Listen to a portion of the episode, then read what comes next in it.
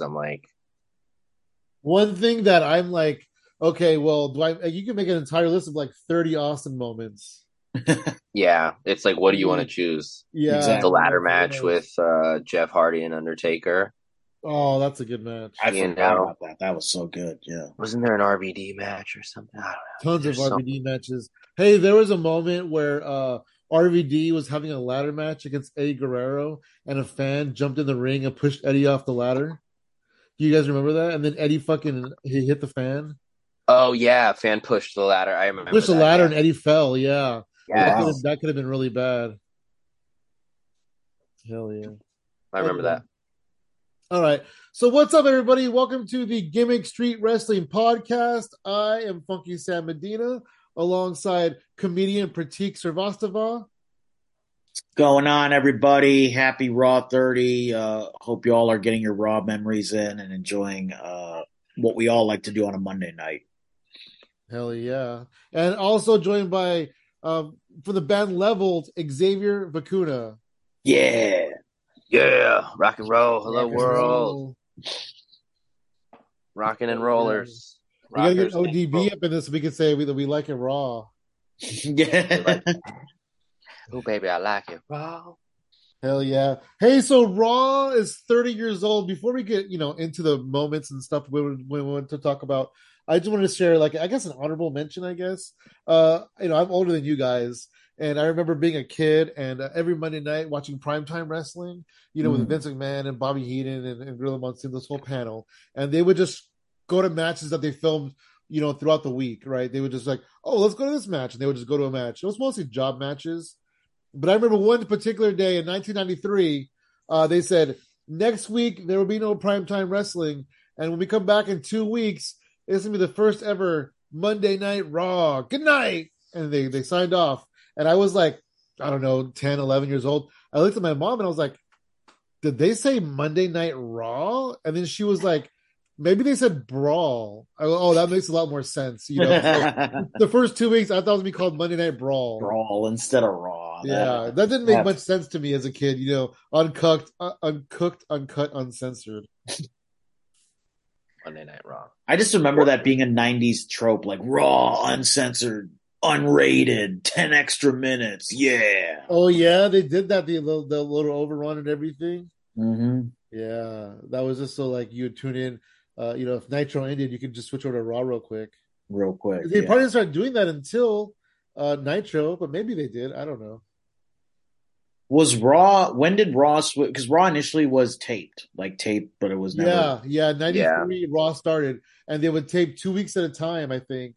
And Yep. so they would have a live Raw that day, but they would also tape next week's Raw. Gotcha. And then that's when Bischoff started, you know, giving spoilers and everything. Bischoff's the one who really started weekly live wrestling on t- on television. On television, yeah. Yeah, yeah. Good Yeah, for, uh, good Before. Raw, television was really just like even even primetime wrestling, right? Before Raw, television was just a, uh, a something to get you to go to the live shows. Right, right. Yeah. It was the commercials for the, Yeah. for the live events, as they say, yeah. Yeah, And also yeah. back then, you could tape events, and you know, aside from Bischoff spoiling it, like you know, no one had like cell phone cameras or updates. Now, fucking Rampage is spoiled within like ten minutes of the taping. No, it's Word. true. Absolutely true. In It fact, is. um, Rampage or AEW was just here in Fresno recently, like this last Wednesday. Yeah, and my yeah. friend who went, I didn't go to it. My friend who went to it, I just saw him, and he said they taped uh, Dark, they taped Elevation, they taped Dynamite, they taped Rampage, and they taped the ROH uh, Jay Briscoe. They got a lot of wrestling, yeah. Yeah. So he said they were there like at 2 p.m. and they didn't leave till like 10 p.m. Jeez. That's nutty, Yeah. dude. Weekly That's wrestling has just gotten funny. crazy. Yeah, I mean that was a special occasion because of you know Briscoe, uh, which by the way, shout out to you know the family, our thoughts and prayers. are with Yeah, let's let's take a second and talk about Jay Briscoe. I mean, you know, we talked about doing an episode. I don't know if I can fill an episode talking about Jay Briscoe, but I can fill two minutes. You know, that Yeah, sounds so yeah. fucked up, right? No, I, I do want to say, it's respectful. I Yeah. do want to say, um, you know, we've only been doing this podcast for you know 11, 12 episodes, but I do want to retract a statement that I've made. I may have been the one where I was by myself, where you guys weren't here. Uh, but I did kind of go off on Tony Khan a little bit for using the Briscoes uh, because they're banned from uh, network television, T- TNT and stuff.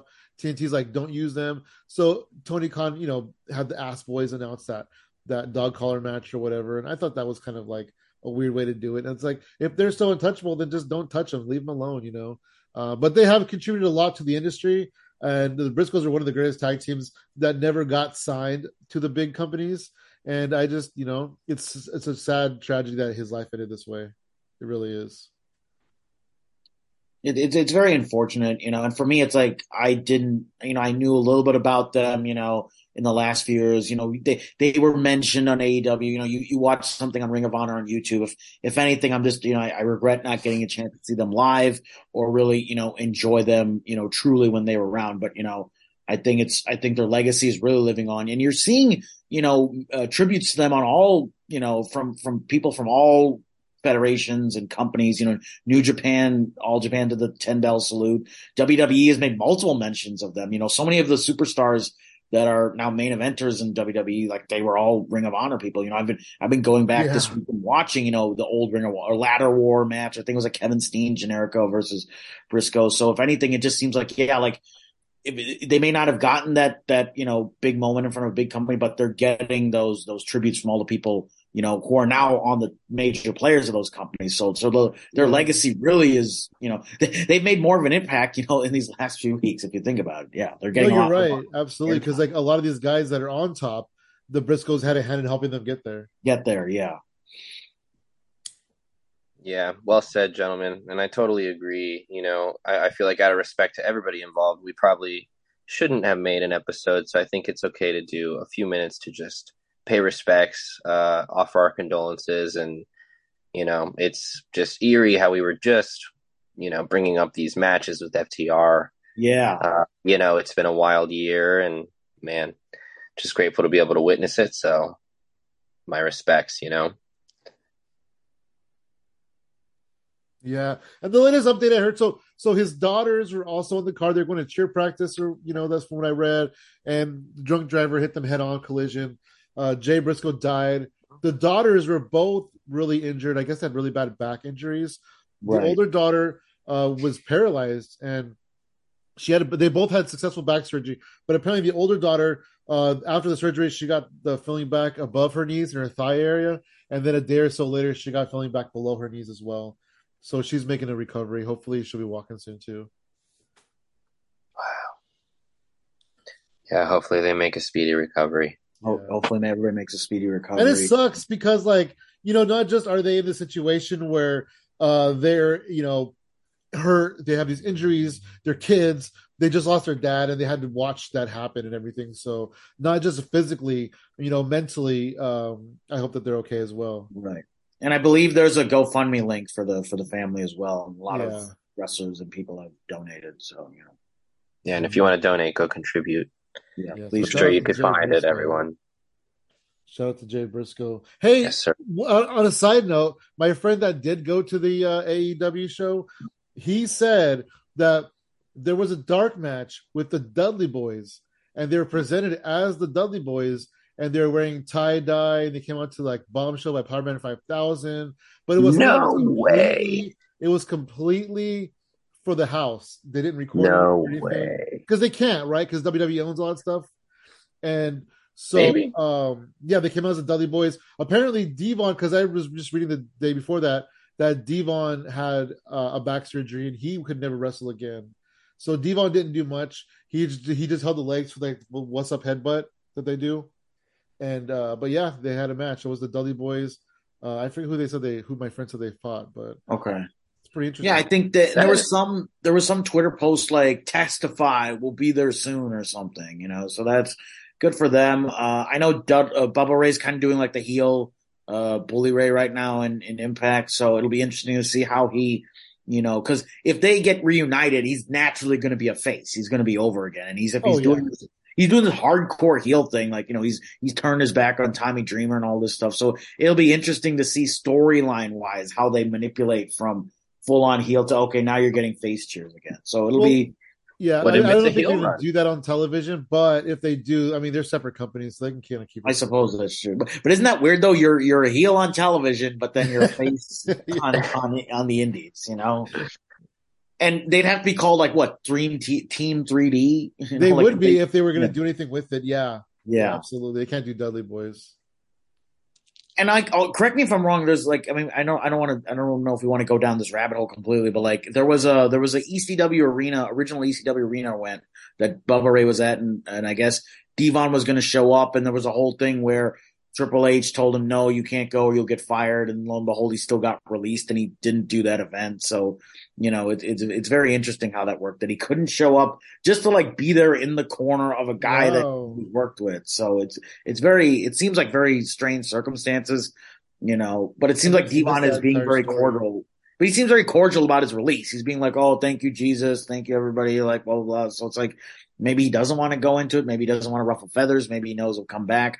You know, it, it remains to be seen. But uh, you know, I think if the fans, you know, will get a nice little, you know, uh, enjoyment out of seeing them again, I certainly would love to see them again. You know, Yeah, Um, yeah. I don't think I've seen them live, so yeah, it'd be nice to you know hear them, you know, hear that hear that entrance music, hear that pop one more time, you know. Yeah, well, you got to go to AEW and they come to. They were just in LA, so maybe you won't see it.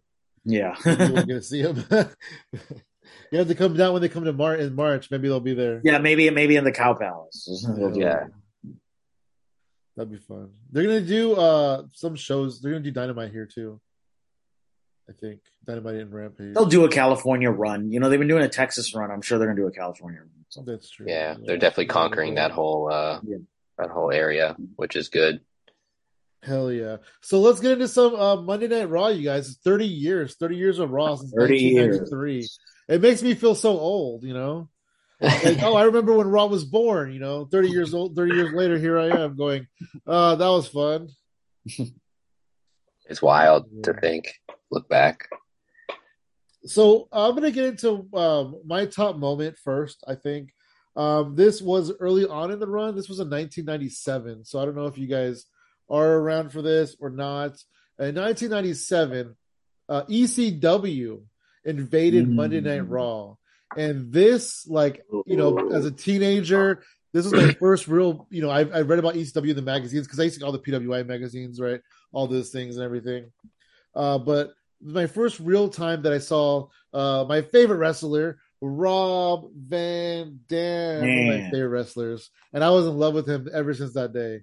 Um, they used to have their the entrance was a big Raw logo, like a giant R A W, and Yeah. uh, Sabu jumped off of that, which was really crazy for because you know you didn't do that kind of stuff in the WWF, and uh, yeah, it was just really fun. ECW invasion, the BWO was in the ring and everything, and it was a good time. So I really enjoyed uh, ECW uh, debuting on Monday Night Raw, which led to the Jerry Lawler feud, extremely crappy wrestling. That was good. Oh wow, I remember that.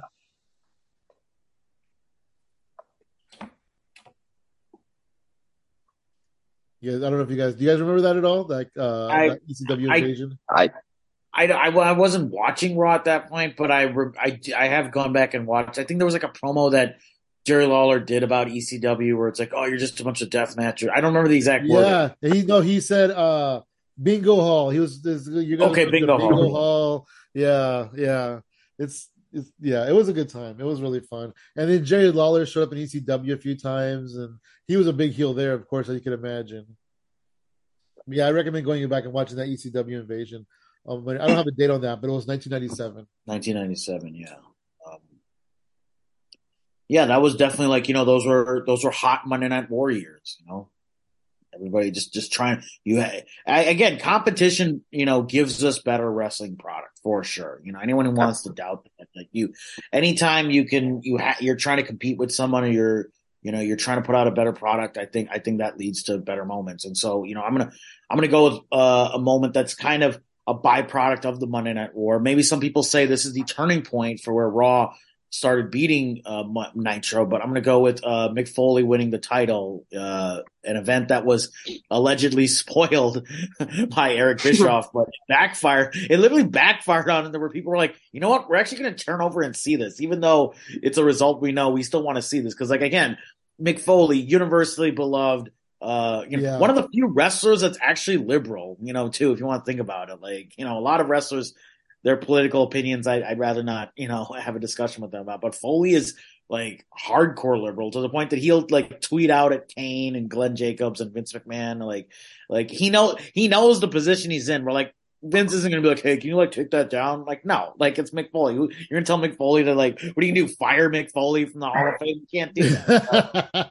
yeah, yeah, he is though. He has good. it, it was a feel good moment. You go back and watch it, which I think I think I watched the clip like a couple of weeks ago, like again, where it's like you have DX, you have you have face DX helping Mick Foley up.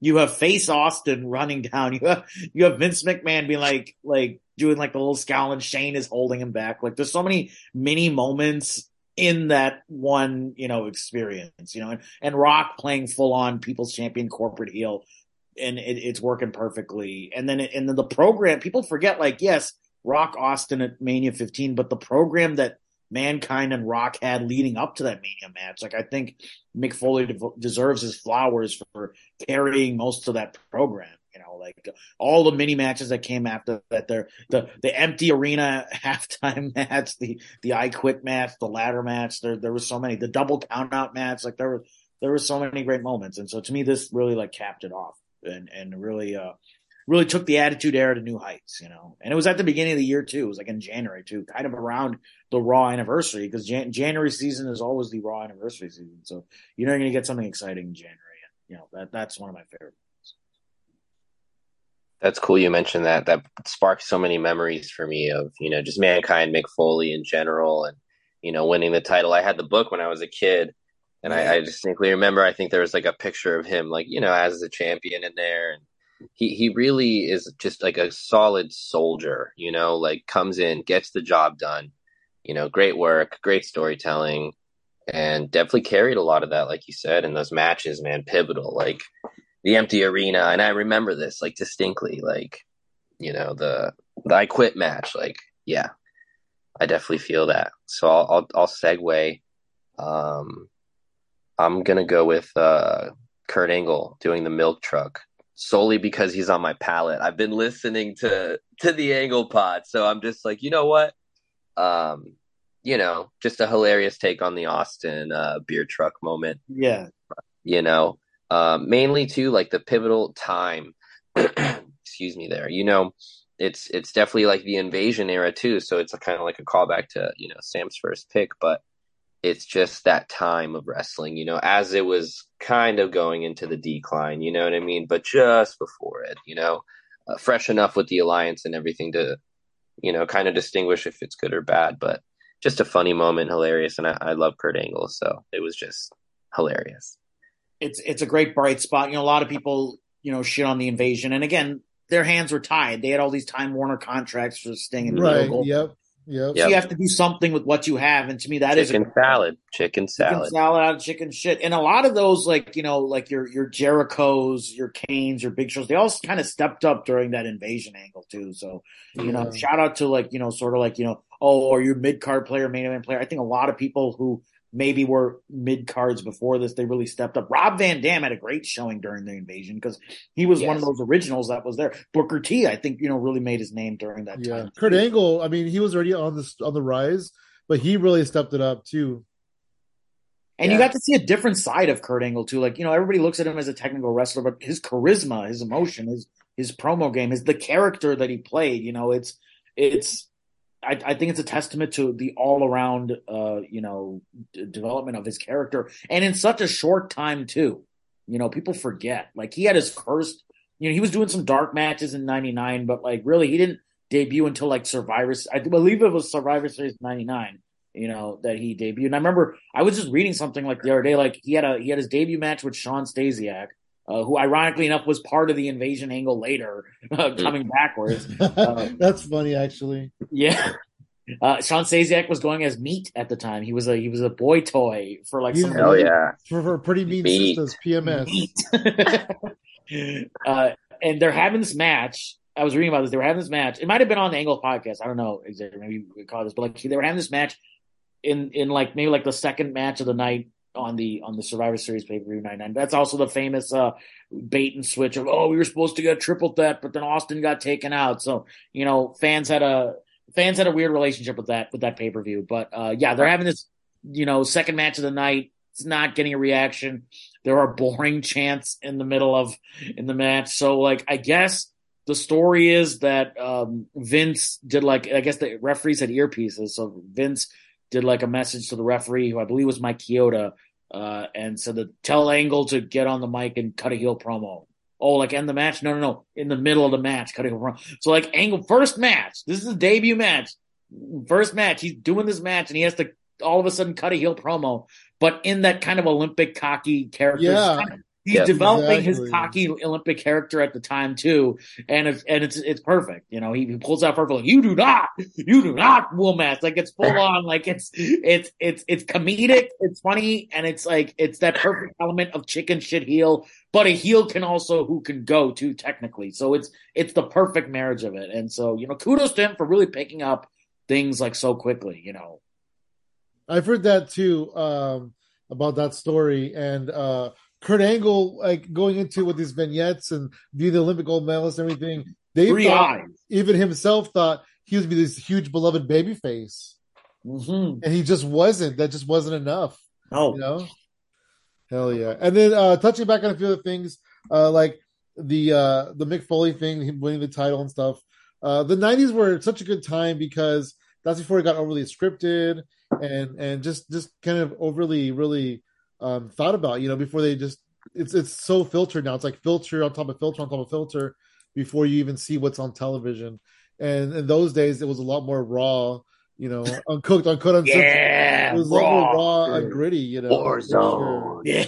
And then the milk bath about the milk bath thing as well. Uh, I I heard at some point that um that so the the hose was uh water with white food coloring because you can't get milk everywhere, you know. Uh, Yeah. But then when at the end when he jumped on top of the truck and he like was drinking the milk like Austin would drink the beers, that Yeah. was real milk. That was Yeah. So afterwards, he went and he and he showered and he changed his clothes. But one thing he didn't think about was the next day his shoes stunk really bad. Oh, Yeah, yeah, yeah, that's dedication, man. Yeah, Yeah, kudos that to is Kurt Angle, man. dedication. Phenomenal. It got Yeah. over. Everything got over. It got From the- over. He, he From got the first over. promo to, you know, the the technicality backed by the charisma is just the, the total package. He ripped Total it. He was great. he was. He's yeah. You know? he was. All right. There, so- there, there are a couple wrestlers where like they can be heel or face, and they just they know how to work that crowd. And I, I, I have to say, Angle's one of them. You know? Yeah, absolutely. Yeah. he really can. Yeah, yeah. Um, so for the next one, I'm gonna pick uh, one of my favorite moments. I think we even talked about this during the video game uh, episode. Uh, it was the the debut of Chris Jericho on Monday Night. Raw. Oh, that was yeah. such. I I watched that debut every couple of years.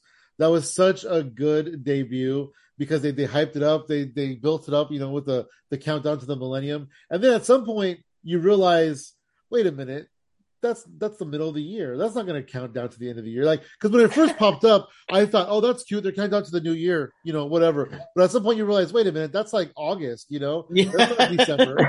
what, what is going on here, you know?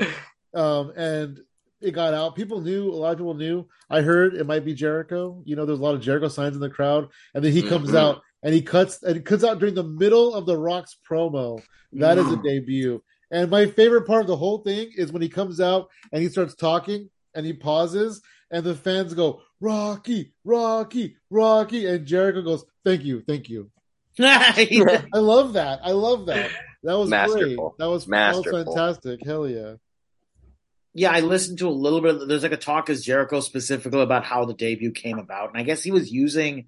There was something like he was inspired. You know, Jericho obviously, as we know, he's in a band. He's in band Fozzy. He's inspired by a lot of musicians. You know, and I guess the countdown clock was a technique that like it was either a Michael Jackson concert or like some sort of concert where he saw like this countdown clock, and that kind of was his idea. You know, again, I'm, I'm only quoting the podcast. I don't know the full story, but like, yeah, he was inspired by, so it was like concert debut, rock star debut. And it kind of is fitting that he's inspired by these rock stars and now he is a rock star, you know, and it's, again, your, your Absolutely. debut is Raw, which by the way was Raw in Chicago, you know, shout out to Chicago. Oh, it was in Chicago? I never knew that. yeah, yeah. He- of course. you guys that get all the best that- moments, I swear.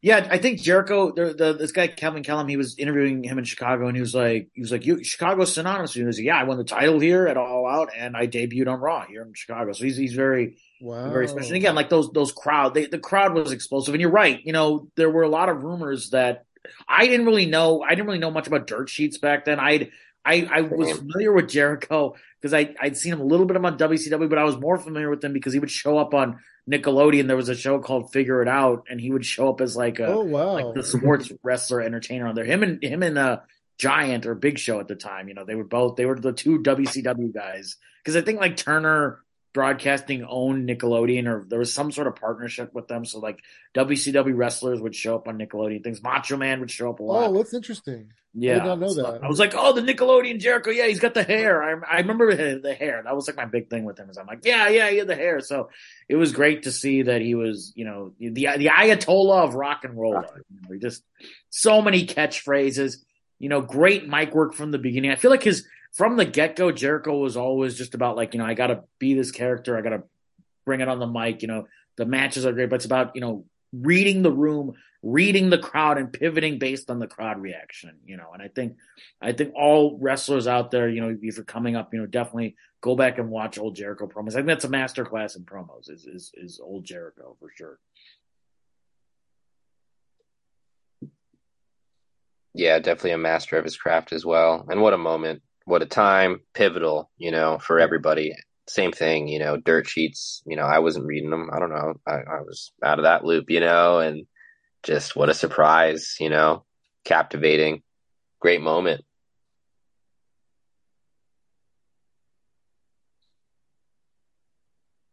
Am I up next? Yeah, I think you're next. All right, I'm gonna go. I think we talked about this a little bit off air, but I'm gonna go with uh, you know, there's that.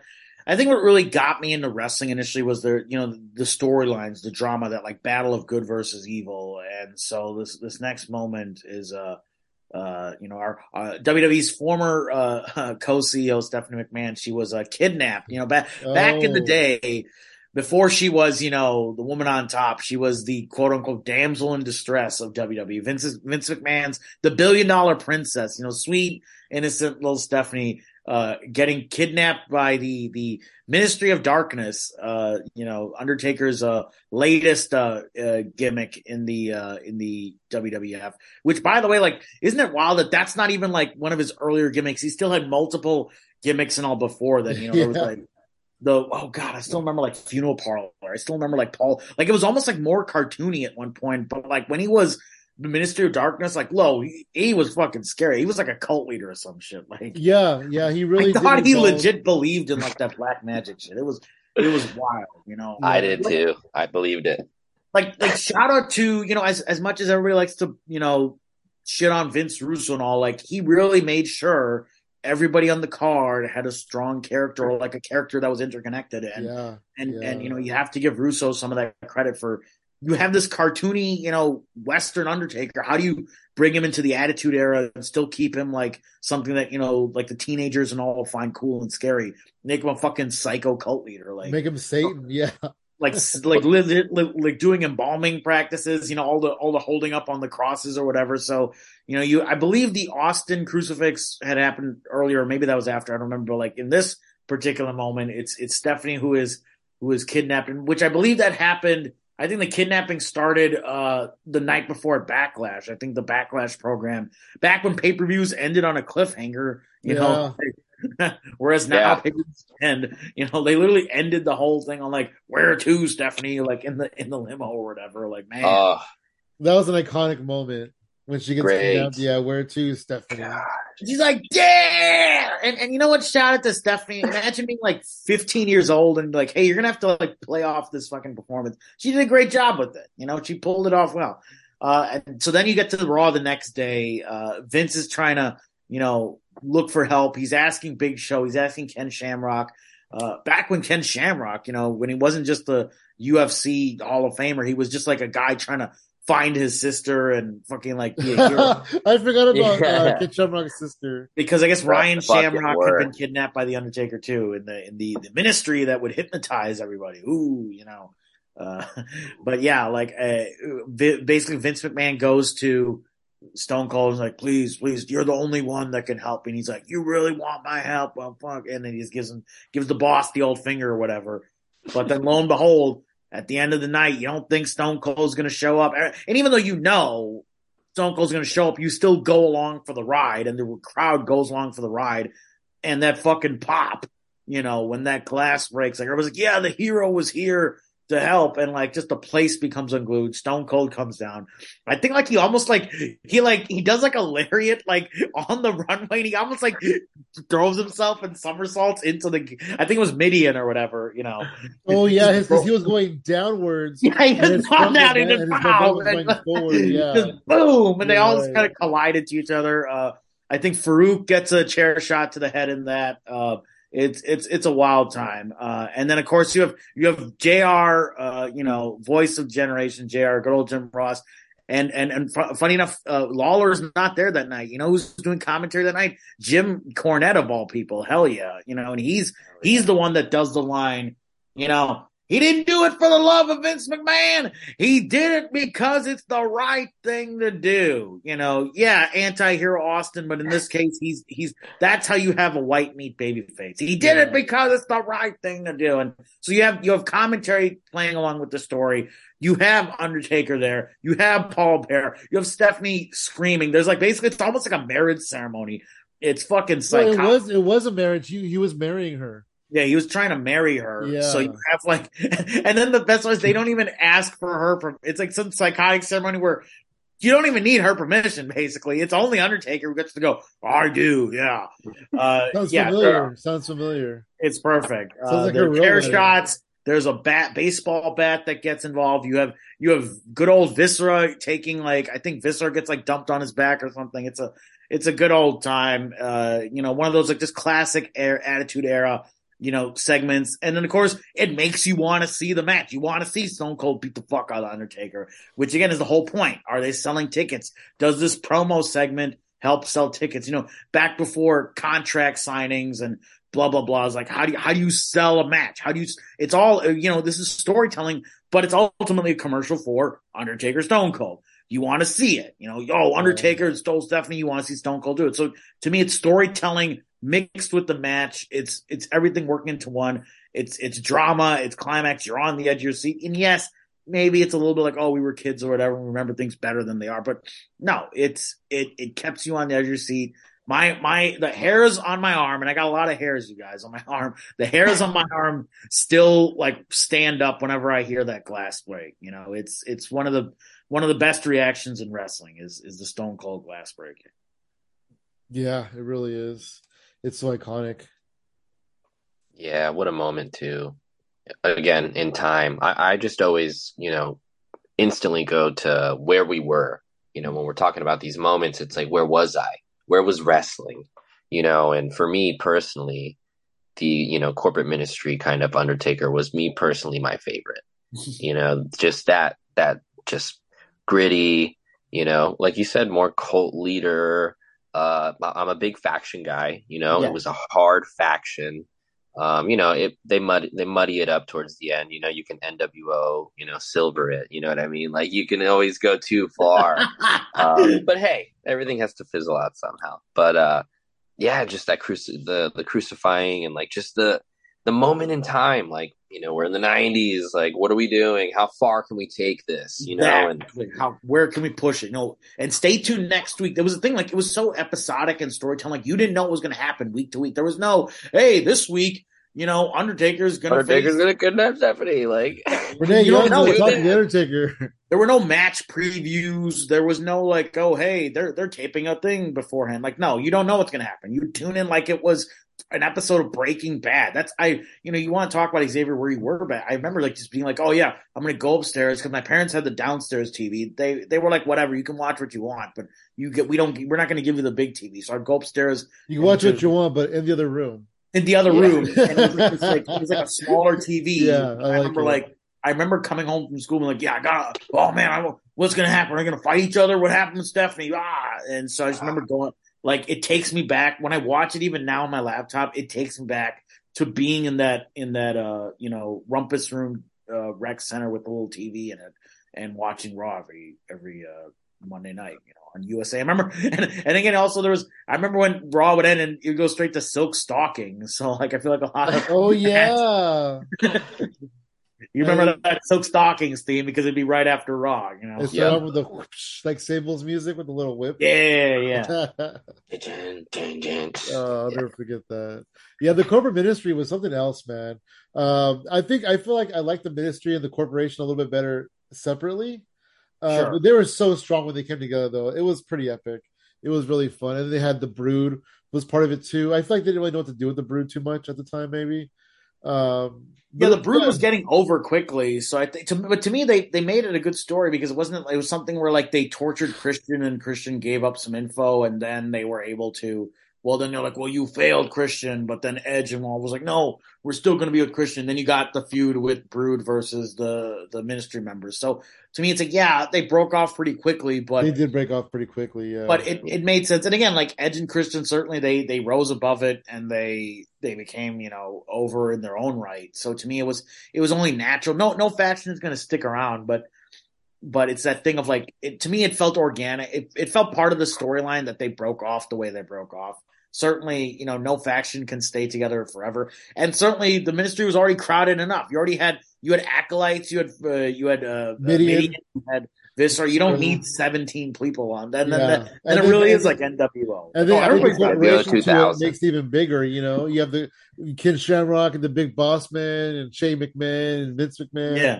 So I well, feel then there like, was also remember the union where it was Union. like oh the, yeah, pissed off, the pissed off corporate memories. Yeah, they had four. They would hold our reunion. We got two by fours. Two by fours. Oh my gosh, I remember that. Wasn't the biggest fan. the the union's acronym was Up Yours. ah, I forgot what it stood for, but it was Up Yours. That was Up great. yours. Hell yeah! What you got for us, uh, Xavier? Muddy waters. Let's see. Uh, I have to go. I have to go with uh, the Festival of Friendship. yeah, that's Yeah. a good Yeah, modern era. that's That's, good. a really good modern era. I want to. I want to do a callback. So I was there live. oh, Yes, sir. I was live in attendance for this.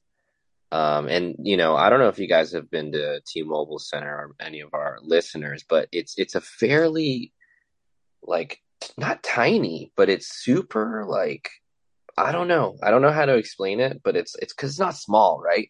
But just the way it's built, it's like super compact. super Yeah. compact. Like doesn't matter where you are, like it's just up close and personal. all around. Yeah, absolutely. So, you know, our vantage point was awesome, you know, hard cam, like whatever. Um, but, you know, just that story, Jericho, you know, another callback, just a masterful performer. Uh, Owens, you know, the two of them together, the chemistry that they, uh, that they, you know, had was just stone cold. It was concrete. It was, it was rock solid, you know, all, the, all of the puns above. But, um, no, just the storytelling, the moment, uh, the way they draw the crowd in, the emotion aspect. It was just great. It was great storytelling. I love Las Vegas. Uh, you know, it, it hits me in all the all the right places. So great moment. I don't know how you guys feel about it, but uh, from my vantage point, it was awesome. Yeah, I just remember like you know I've I've I've listened to like especially with Spotify now I got Spotify Premium so I've been listening to old Talk is Jericho episodes and Hell so yeah, one yeah. with Owens and Jericho and they talk about they had to go through so many creative hoops and so many bad like Jericho got into like a screaming match with Triple H over how he wanted that segment to go you know like he, he was very particular because if you remember that segment you know it's like you know, because for weeks they had been teasing the breakup, and you were like, "When is it going to happen? When is it?" Because you Yep, know yep. it's going to happen, but how is it going to happen? When's it going to happen? That was the key. So just like during the segment, and you know, keep in mind there were so many parts to that segment. You had you was in Vegas. You had like the whole David Lee Roth No, yeah, of Jericho, Then All the weird gimmicks. sculpture, and then you know Owens is fighting Goldberg. So you know who comes out? Gillberg. We got a little throwback to the Oh, action. yeah, That's dude. right. But then like the way that moment plays out where like he gives him the list and it's the list of which by the way there's a there's a they were going through production on the different lists the initial production designer made the list of ko and they put the ko like in cursive and kevin owens goes no one's gonna be able to see the KO. It's gonna look too cursive. You need my block letters on there. So then Kevin Owens starts yelling at the production guy because it's literally like an hour before showtime. Like, no, we need to get these block letters on there. So just the creative, you know, not to pull the curtain back a little bit and see how the sausage is made, but so many like just levels and elements and variables to this creative. But but then again, to me, it's great the way it played out. It wasn't just another like, oh, gonna turn on you. Like, no, it's it all. It, you know, Jericho said it was like a horror movie. Like he's looking at like, oh, why is my name on this? And you hear the yeah. mic drop off camera, not in camera. It's off camera. It's like a horror movie, and then just all of a sudden, just wow, like it's. And again, Kevin played his part perfectly. You know, I know Jericho has said like that's some of the best stuff of his career, and, and to me, it makes sense for sure. You know, it was such a you know, the guy who's been able to reinvigorate himself so many times, you know, and he's doing so much great stuff now. And Who knew what was going to become of Jericho? Who knew, like, at that time, if you told Jericho, oh, you're going to be headlining Tokyo Dome, like, in, in, like, you know, a few months or whatever, like, but to me, this is like part of the rebirth of Jericho, you know, the, the, the, the, the Kevin Owens sort of tag team. I don't know what their, what would their tag team called? It wasn't like Jericho Owens or whatever. It was just Kevin Owens, Jericho. But yeah, just I think Great. they were like the best friends or something, weren't they? Weren't they like? Oh, the best friends. Yeah, like this is my best friend. Yeah. Yeah, they were doing. I don't know if they were called the best friends, but yeah, they were doing some kind of friend gimmick. Friend gimmick. Yeah. No, it was just Jericho. Jericho. I don't know. I really don't know. Well, I know. I know when Big Show and Jericho were thing. Then there were Jericho Show. And there was Y two. You remember Y two AJ? Why I do. I remember that. I wanted a shirt so bad because I knew Y two AJ would be short lived, and I was like, I got to get a shirt. Get that shirt before it's gone, maybe. Yeah. And again, yeah. talk about like Jericho for a long time was that like when a when a new superstar debuted, you know, there's a story about Fandango, like Vince wanted Jericho to put him over. What's that thing of if you're a new superstar, Jericho was the technician. Where okay, let's see if you can work with Jericho, you can work with you know anybody. And so that you know he got put in that position. You know he was he was the one who or like when a celebrity would come in. You know remember those weeks yeah, where Raw would Bob Barker. So yeah, you know, dude you have to mention those ratings grab. But to me, like so many great moments came out of that. You had you had the prices raw, where like you had Bob that. Barker, I love that. You know, so like, but you know who was the one dealing with most celebrities at the time? It would be Jericho? Jericho would be like their standard heel. Hey, we need a heel to go over on this. There's I think there's the moment with Shaq where Jericho's like, well, if you told me a world champion would be here, we thought it'd be Kobe Bryant, just right to Shaq's face, giving him, and he actually looks menacing. Like Shaq's a big guy, but Jericho's able to like stand toe to toe with Shaq, Shaq, even with the height difference. So again, you know, he's in the last few years, he's moved up. He's in my top six of all time. You know, I, I can't do a Mount Rushmore of just four, but I've been able to narrow it down to a top six. And Jericho's up there just for the constant reinvention, the constant promos, just the way he's the way he's able to put people over and see, you know, a new talent. I'm like, okay, I'm going to work with that guy. I'm going to, I'm going to make him look like a million bucks and we're going to do some great business together. He's, he's one of the goats. Absolutely. Yeah, yeah, he is absolutely. And then, like you know, you bring somebody like Ricky Steamboat back, right? Who would you put him with? Jericho. Jericho. Yeah. Yeah. Yeah. Definitely. Good times. Good times. That was really fun. That that was a good time for Jericho. That was one of his like rebirths. You know, he's done. He's gone through several. He's like a butterfly. You know, he mm-hmm. just like reemerges and he's just better than ever. Mm-hmm. And uh, it was a really, it was really like an older guy uh, trying to put Kevin Owens over and kind of making exactly. him as a as a star cement him as a main event player. Right. Yep. Yep. Yep. Exactly. They're beefing over the U.S. title, but I do think that cemented Kevin Owens as a, as a main eventer. Mm-hmm. And and let me just put a bow on this one. The the true tragedy, right, is that like we never got this match like for what it should have been like on Mania. You know, Jericho Owens. So I think that sucks. Oh, but speaking of that, know. let me put a bow on the bow.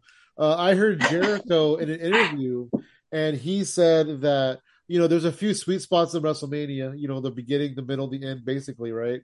Yeah. This match was second on WrestleMania. It was, and Jericho yep. was pissed. And Jericho yep. said when he was the second match at WrestleMania that the writing was on the wall, and he knew he was leaving. Yep. So because originally the plan was it was going to be Owens and Jericho for the title, and Jericho was actually going to go over, and then he would have. He was like, I don't mind dropping into Lesnar the next month. No, but like he would have been one of the main eventers, you know, and that that easily that was the biggest storyline of the year that year. There was It no was, reason. Mhm. yeah, it was, and then just Yep. be a second forgotten about match really on WrestleMania. I Yeah. almost forgot that even until Xavier said WrestleMania that that was on a WrestleMania match or a WrestleMania whatever. That Yeah. was a that was a very overloaded card that year. I remember that was actually one of the few WrestleManias I saw like back to fr- front to back the entire Mania like live uh, on pay per view. I remember I paid for the pay per view that year just because I was like, yeah, I gotta see it. That was the one where Undertaker had his uh, allegedly final match. Like we thought he was gonna be done that year. That was the. Uh, Oof. And then you and then you watch Last Ride and you see how he beat himself up over that match. For I have to see. I haven't, I haven't watched that yet. I really encourage everybody go back and watch Last Ride. Uh, they basically to see that. cover, you know, it actually starts from the beginning of him flying in for that uh, that mania. Yeah, I in watched it. your in your hometown, good old Atlanta, uh, Orlando. Excuse me, not Atlanta. Orlando. Atlanta, Florida. Orlando. Uh, Orlando. Real Housewives of Orlando. Orlando, Florida. All right, all so uh, for the next match, for the next moment, uh, I'm going to go with this moment. So, WrestleMania 14 was a big time in professional wrestling. It was when Shawn Michaels had his big injury. Uh, he dropped the title to Austin when Mike Tyson came in. The Mike Tyson things is, is a whole like that's a moment of its own. I'm not even going to go there. oh yeah, yeah, That Yeah. was incredible. But uh post Mike Tyson, so Shawn Michaels drops the belt to Steve Austin. He he splits. He leaves town. He goes on his back injury hiatus. The next day, I did not see Raw, but what I missed was Triple H comes out and he says that he had to look to his friends. He had to look to the Kliq. He brought back X Pac and the New Age Outlaws, and he created a new DX, and that was a huge turning point in wrestling for me. I love that new DX, and you know because DX was great at the beginning, but the second era of DX was just even better. I feel like it was just more chaotic, more fun, uh, probably a little less raunchy. I would imagine the you know less dick jokes or whatever because you know we're getting you know Mhm. more into the uh, parent teacher council days. Uh, but it was a good time, and after that moment, I told myself I'm never gonna miss Raw the day after WrestleMania again. I mean they say it's the biggest night of the biggest night of the year is the Raw after Mania. You know, Yeah, I learned that the hard way after You- WrestleMania 14. I missed it. I've seen it since, but I've missed it live. No, no, no. They not that night. They say in general, like Yeah, they- yeah, I know, I Maybe know. it's an advertising thing. now. No, they say it now, but they didn't say that then. They never said that then. No, Yeah. and Yeah. So and I, I I remember, found like- that out the hard way. I just remember, yeah, I remember like I remember the pro. I remember like I kind of started following wrestling like a little bit after. I remember like the promo for that Mania because it was Mike Tyson and Shawn Michaels, you know, and, and of course like the the cementing of white hot babyface Austin uh, in Boston. I believe that was at the Fleet Center uh, that year. That was also the famous Mania main event where like Undertaker waited in Gorilla, like if Shawn Michaels didn't do business, like he was gonna he was gonna like beat the fuck out of him. Like, yeah, was yeah, that is. You're right. a lot of headaches back then, and like they were still in steep competition, you know, with WCW Nitro. You you had like you know that was the year because that was '98, if I believe. That was also the year was the famous Bash at the Beach, uh, where you had Rodman and Karl Malone, and you had all these mainstream eyes. Basically, you had a lot of mainstream eyes on wrestling at the time, kind of where we we are at right now. You know, Yeah, everybody's that was watching, 98, by the way. Sorry, You that know, was so you had a lot of just every like you know celebrities getting involved, non wrestlers coming in. People were you know the teenagers were coming up. You had South Park on the air. You had every all basically if you're a 13 year old boy, you had a lot of programming options back then to watch. And then, It- it you, was- real quick, you mentioned TV. Um, a lot of stuff was kind of geared towards angsty. I think, if, if that's a good way to say it. And Yeah. that's kind of why Austin was so popular because all the angsty American people kind of uh, resonated with him and just saw themselves in him, you know, attacking his boss and everything and, and anti-authority and whatever. Yeah. You're you're right. And you're all riled up, anti hero. You know, it's you know, uh, you can live vicariously through that. You can relate with that character. You're drinking Yeah. beer, you're pissed off at your boss, Stone Cold Stunner here, Stone Cold Stunner there. You know what I mean? You culture was really you like angry and angsty at the time, you know? Yeah, Yeah. You, had, you were frustrated at your teacher, you were frustrated at your boss, and the perfect timing of you had Mr. McMahon, the heel, like still one of the best heels in wrestling ever, mainly because McMahon really is a heel. he ain't playing a character. That's mostly just him. But yeah, you had this heel coming up, and then you had two white meat baby faces coming up, Brock and and Austin, and Austin was just like yeah, like anti-authority, just the look, jeans, black vest, beer, middle finger, like it's everybody just loved the characters. You had you had that mixed with mixed with man, and again, Vince did a great job. You know those those stunner stunner sells and the way he'd like be held back by Shane, like no, I'm gonna get you, you're fired. Like it was all these different like like characterizations thrown into it, and it was it made for great TV. And then you had this corporate stable, so you had okay, you had a, you had these heels that were right behind Austin, you you're right behind McMahon, excuse me, you had all these heels right behind Austin, uh, right behind McMahon, and then you could feed these heels to the face. So it was again because you can't have a baby face without the right heels. So you know you had everything kind of lined up. You had I mean, and there were so many heels in the corporation. First it was like Shamrock, Big Boss Man, all of them. Then you want to, and then you want to see Stone Cold Steve Austin, Stunner the Boss Man. I still remember because I remember old school Boss Man when he was a face, and he comes back in the Attitude Era, and he's like with the Kevlar, and he's like, oh, he's an asshole now. Like fuck. Yeah, and I think uh, what's interesting, you said earlier how you know the Raw after Mania, you know, always a big deal. You know, now it's more well known, right? Um, but it, you know, to me, I I just kind of equate it to to the returns. You know, the return element uh, a debut, you know, whatever. Um, something that comes to mind was when Brock Lesnar came back to Raw. This was in Miami. I was there too. It was the night after WrestleMania. That was in Miami, and the pop was just massive, just absolutely. Wait, are you massive. talking about 2012? Yes. Wow, when he came back, came back. Yes, yes. yeah. So just Didn't they brawl? Did he uh, brawl with Cena that night or whatever? That's like the pull apart brawl. oh yeah, I think yeah, gave him a few F fives and just whoo, just insane, man. I think he also debuted in 2002, the day after WrestleMania. Yeah, the next the next big The thing. next, yeah, Next the next big night thing, after Brock Lesnar. Yeah, nutty. So that was a little side pocket, but I don't Oh, know, yeah. dude. It just makes me think. I'm like, oh shit, you know. No, yeah, the debuts have been great. I mean, again, most recently, you know, Cody's promo after this year's Mania, you know, he came Yeah. back, he talked about wanting to win his win the title, and he, you know, he kicked off. It was not everybody thought Roman was going to be the big kickoff. No, the co- the kickoff this year was was Cody, and he, he delivered this fantastic promo about, you know, wanting to win it for for Dusty because Dusty, you know, and then they show the image of where Dusty went on a count on, he had to give it back. So just, you know, again, they're, they're they're doing great stuff. Who was Uh, that against? Was that against Hogan? Or was It it, was- against like yeah, Bob I- I Backlund or something? I wonder. it might have it might have been Backlund or Hogan, but it was at MSG. Um, you know, uh, which makes me think makes part of me thinks like if Cody when he eventually wins it, maybe it should be in New York, maybe it should be in MSG. You know? That'd be Cool. that'd be That'd be that'd be ridiculous, but cool, like in a good way. Hell yeah. As long as it's not in the Thunderdome, I guess I'll be happy. Anywhere but there.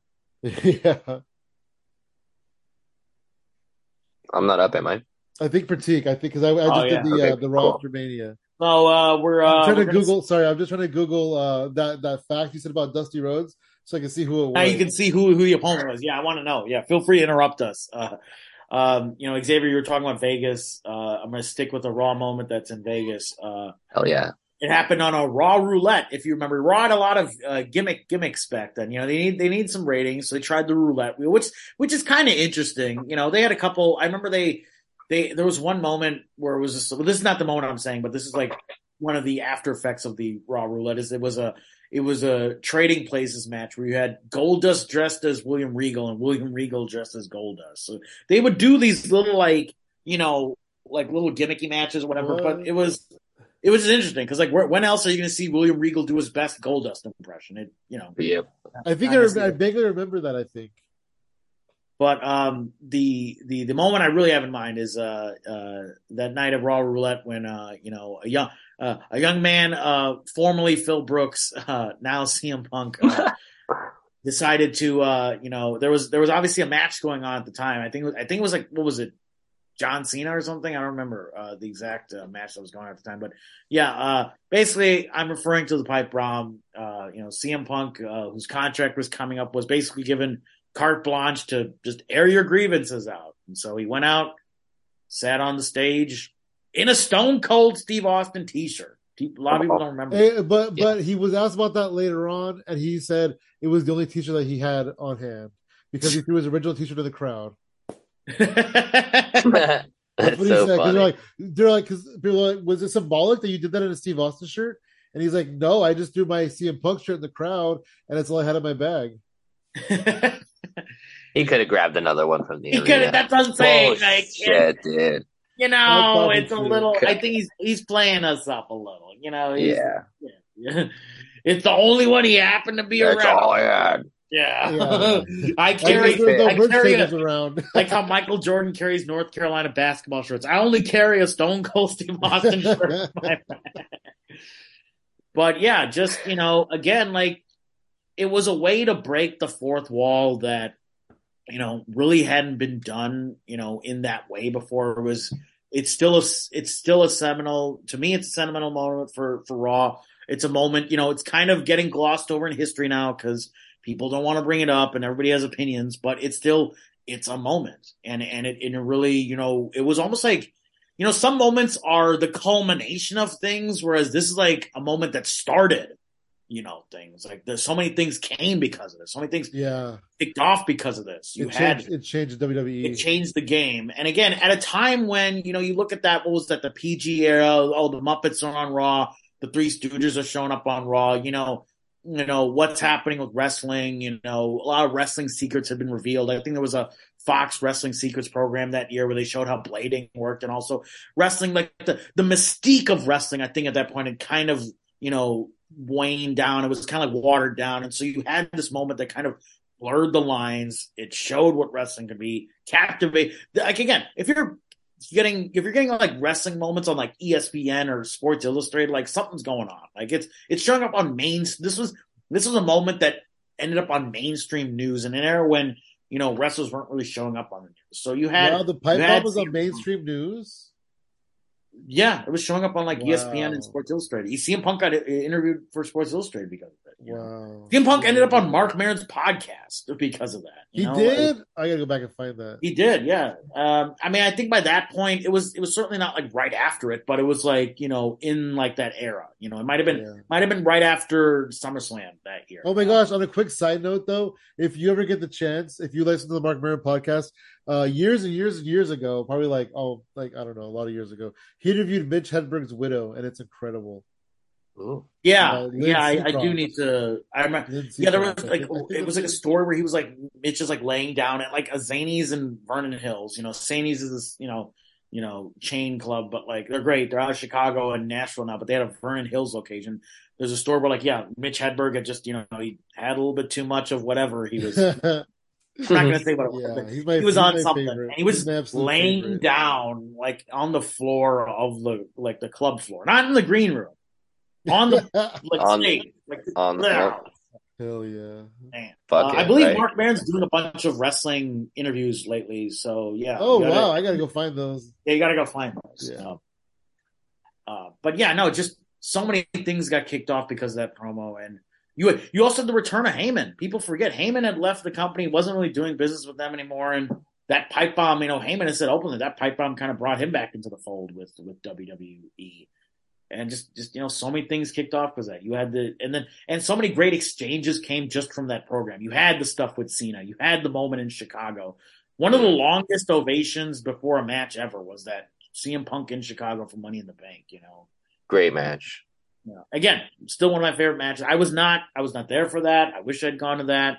Uh, but yeah, just you know, the little kiss at the end. You know, it's it's iconic. You know? Iconic. I have it on DVD. It was great. It's great.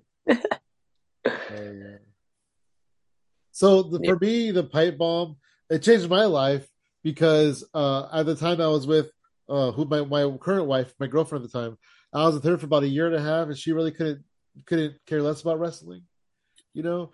And then she, but it would be on, and she'd be in the room, whatever. She would hear, but she would just tune it out.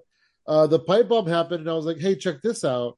And that really like changed her complete view on it because you know he broke the third wall a little bit, and she was able to just kind of see the theatrics of wrestling and really appreciate that. And now, you know, here we are, what twelve years later, and she is just huge wrestling fan. That's awesome.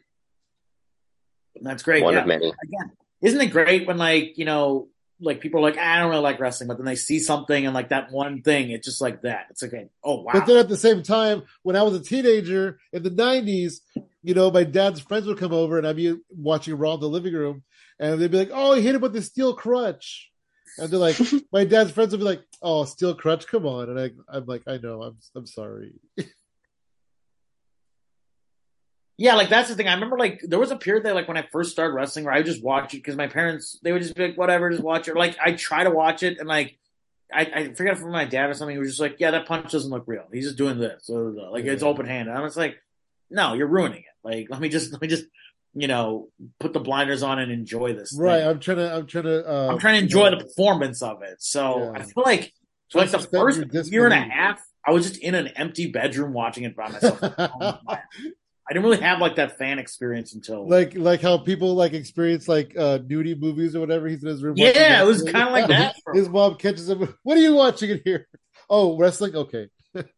They would, I mean, so if they would catch me watching it, they'd be like, "Okay, did you do your homework?" I'm like, "Yeah, all right, whatever." Like that Oh, was a big good. thing in my house. Was you can do your, you can watch whatever you want. So like they never really outlawed me from watching a thing, but homework comes first. Yeah, Yeah, absolutely. And I You don't know, know. I feel like I feel like you know because you know in our in our era in our generation or whatever. I feel like it, TV wasn't as detrimental to to people's mental health. You know, I feel like when we were kids, we were able to separate reality from fantasy, which is like a different thing nowadays, I guess. Whatever you know, but I feel like when we were that age, it was a little bit different.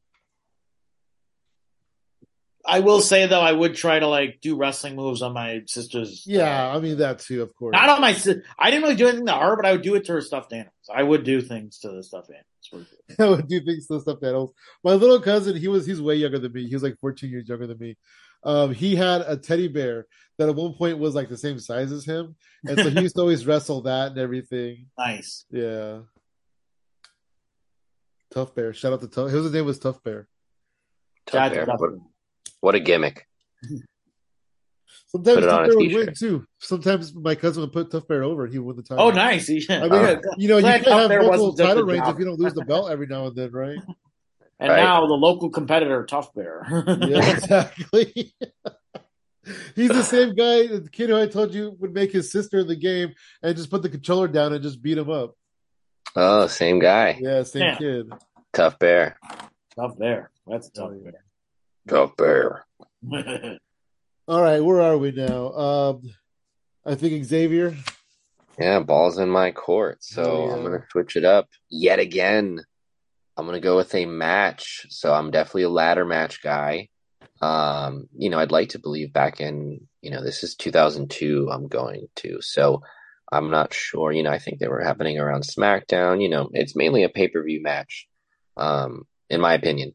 But this match was a pay-per-view caliber match. It was The Undertaker versus Jeff Hardy Mhm. for the undisputed championship. Um, pivotal time again. I feel like you know WWE storylines, interest, all of that was definitely on the decline. But um, you know, this is a perfect example of talent who are carrying, um, you know, the brand, the title, that main event picture, the moment, the moment for Jeff Hardy, the you know, the rise. You know, no pun intended. You're climbing a ladder, but you know that rise to kind of prominence in the main event level. So um, I just remember being a kid watching this, you know, great match. You really felt for Hardy, you know, uh, the heel work, the babyface work. It was just all there. You know, the spots were great. Taker did his thing, man. A- Another example of a soldier. Get in there, get it, you know, get the job done, sell it, go home. Put the younger talent over. Great You know, match. Taker always did business. Exactly. Yeah, this Yeah. was definitely uh like Jeff Hardy was really cool. He was on the rise, but this match really put Jeff Hardy on the next level. Yeah, absolutely. It was the next step for his singles sort of career. He needed that at that time, and good for Taker for doing business. Um, And then I, I think I remember a quote of Jim Ross just screaming, "Climb the ladder, kid! Make yourself famous!" Make yourself famous.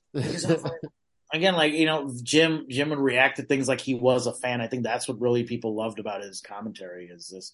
You you were thinking it, and he was saying. Yeah. Sometimes he was screaming it. Yeah, My God! by God, he's broken in half. He was But the I feel like Jim Ross did really contribute a lot to to the visuals. You know, like Yep. what we saw, his commentary really contributed a lot to it. Even Jerry, because Jerry was really funny too. The King, Like, yeah. they were really good Yeah, combination. There, there's a couple moments with Jerry. Like, yes, everybody remembers, like, oh, he was just salivating over women, ha, ha, ha, ha, ha. but like, he did, he did a lot more than that. There'd be times like when somebody would return or somebody would pop, and he'd, he'd do that, like, what? Like, he'd almost like gasp, like he would Yeah. shriek. yeah, Or like Yeah. when Kane, when Kane's music would hit, like the fire would hit, he'd go ah, like he'd actually he'd jump out of his seat for the fight. So again, he was he was a good again, it was a good pairing. Lawler, yeah, yeah. I'm not going to take anything away from Heyman and uh, Ross or some of the other Jim Ross pairings or whatever. Well, but Heyman like, was very short lived too. was short It was lived. good. Yeah. I mean, There CM something- Punk, CM Punk was very commentary too, but that was pretty short lived as well. Oh yeah, no. Yeah, I remember that. but there's something classic about to me it's always you know when i think of classic commentary pairings it's going to be for me it's going to be lawler and and jim ross they they work great off of each other lawler lawler doing the color like the perfect amount of heel you know he was right right back and forth in, in terms of heel and heel and face commentary um and again like they you know i was i was not really around for monsoon and heenan you know but like to me it was Oh, more it was just great. It was great. I, I do regret not getting to hear that, you know, in my childhood, you know, but it is, it's just that thing of like the voice of your childhood, you know. And I still say Bobby Heenan's best night on commentary is Rumble 92. Because Flair's his guy, and he was going for Flair the whole night. And he was on the edge of his seat. It was Bobby Heenan was on that night. Hell yeah. Bobby Heenan was great. Yeah. And a, a quick, you know, to touch base on, you know, Jim Ross and his, you know, his his quirky uh, you know, responses, those become synonymous with the moment. So for example, when, you know, Hell in the Cell, God, you know, by God, he's broken in half. When you hear that, you see in your head, on, you know, mankind, you know, falling off the cell. So that's another cool thing about about Jim Ross, you know, like those moments become synonymous with, you know, what he's saying. So he just says people cool recite bit. those those lines to him to this day.